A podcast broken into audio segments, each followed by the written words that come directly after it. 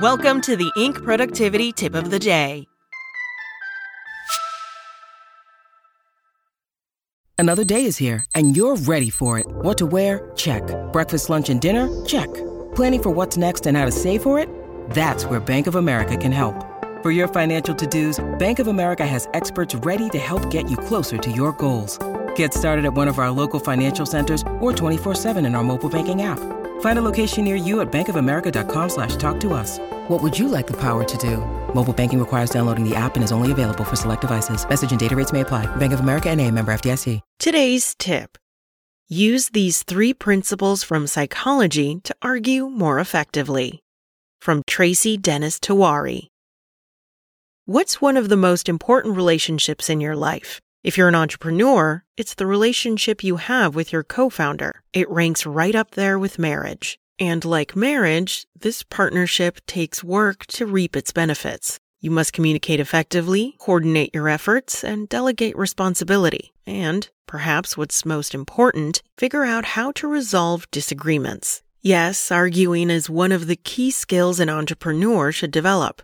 And I just talked about it. Luckily, decades of research on the psychology of relationships identifies three fundamental principles that all co founders can follow to argue in ways that strengthen their relationship and their business. Spoiler alert the secret to a good relationship is not arguing less, it's arguing correctly when you, inevitably, disagree. 1.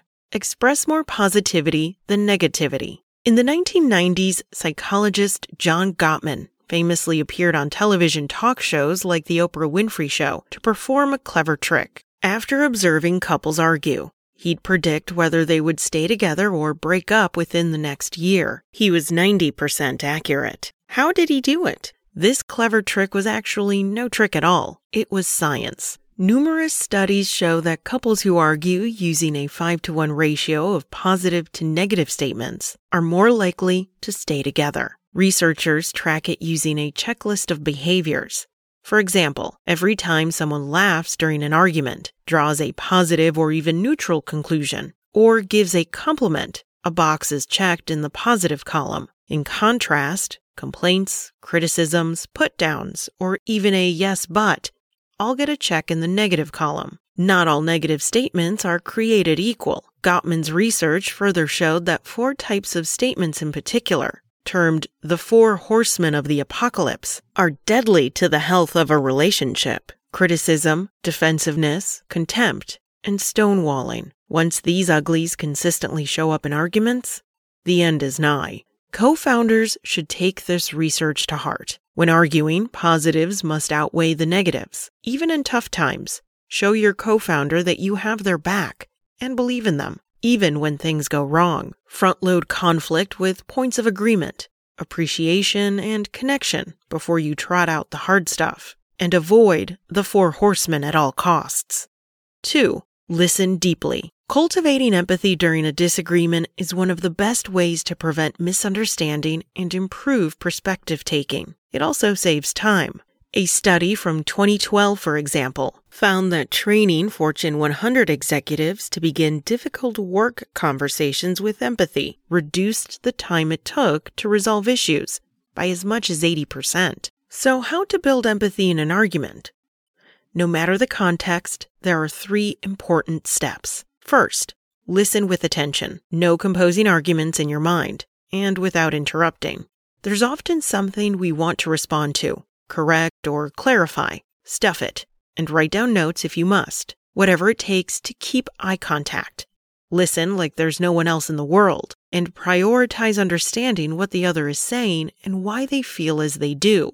Second, repeat the take home message of what they said. If you can't, ask them to say it again. Third, acknowledge what they said, even if you don't agree with it. If you respect your co founder, then you must believe that their perspective is valuable and worth consideration. Let them know it. In this process, you might even discover that apologizing for your part in a disagreement or problem is appropriate. Do so, but if you're tempted to start apologizing with words like, I'm sorry, but, press the rewind button and use your empathy to apologize for real. Side benefit. When you listen deeply, you're in the best position to request the same for yourself. You can even teach your co founder the never say I'm sorry but rule.